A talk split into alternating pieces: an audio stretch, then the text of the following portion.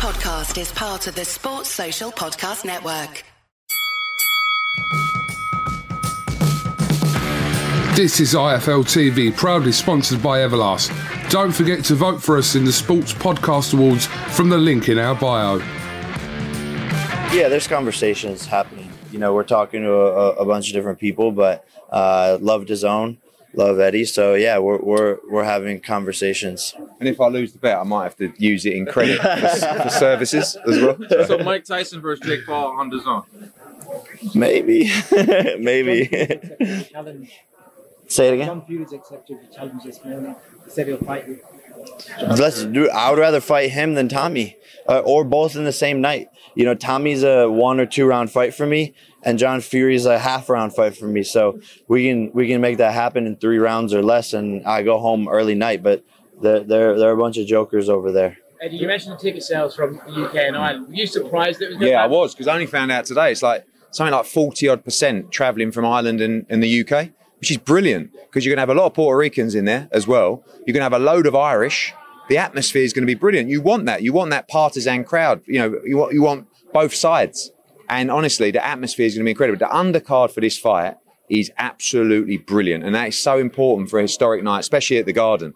So by the time that main event comes in, you're going to see an incredible night of boxing already. And I think the main event can only be a thriller. I know you said that the focus is on Saturday, but if you think that how many have travelled, would it make sense to do a rematch in Ireland? Oh, the rematch at Croke Park in front of 60 or 70,000 would be incredible. But let's get the first one out of the way. I think it can only be a great fight. I think these two need each other, you know, to, to earn this kind of payday. And they appreciate that. The first one's a cracker. Maybe we'll talk and, and do two or three. Eddie, is there a reason you were a little bit hesitant to shake Jake's hand up on stage after the bet was uh, well, he tried to. Yeah, he's, he's got a lot more money than me. You know, um, not really. I was like, I, you know, I, I don't like to take away from the limelight, but at the same time, he sort of tested my ego a little bit. So I was like, I didn't really want to do the bet, but then I kind of had to, and then half of it. half a million. Well, Well, you're the, no, but firstly, you're, you're the one that made it a million. Okay, can we go back to half a million? I'm only joking. but, but like, you know, he was talking about his jewelry, I had a bit of banter, and then it got a bit out of control. But it is what it is now. I can't back down. So it's just it was a 10 grand. what's that? Yeah, that was, Yeah, that I was don't know, you know, disrespectful. I don't know, know. That was it was good though. That was Mine, good. mine's a little bit more low key than his. you know? But what is this? Uh, Pat- Patek? No, Yeah, yeah. Patek. Nice. Yeah, fire. How are you going to get paid if we, if if, uh, uh, if if his fighter wins half a million in jewelry and half in cash? I'll just send a wire. Yeah. jewelry, you're holding on to the jewelry. Yeah, why not? You know, we'll, we'll figure it out. Jake, what do you think about McGregor's weight gain his uh, what's about fighting? Couldn't care less. Couldn't care less about him, man. I don't. I don't know. He's he's uh he's a loser. During the Bisping rumors, there was talk about it actually being staged in Canada. What are your thoughts on maybe having a fight, not in Edmonton, of course, but maybe on like a big stage like a Scotiabank Arena?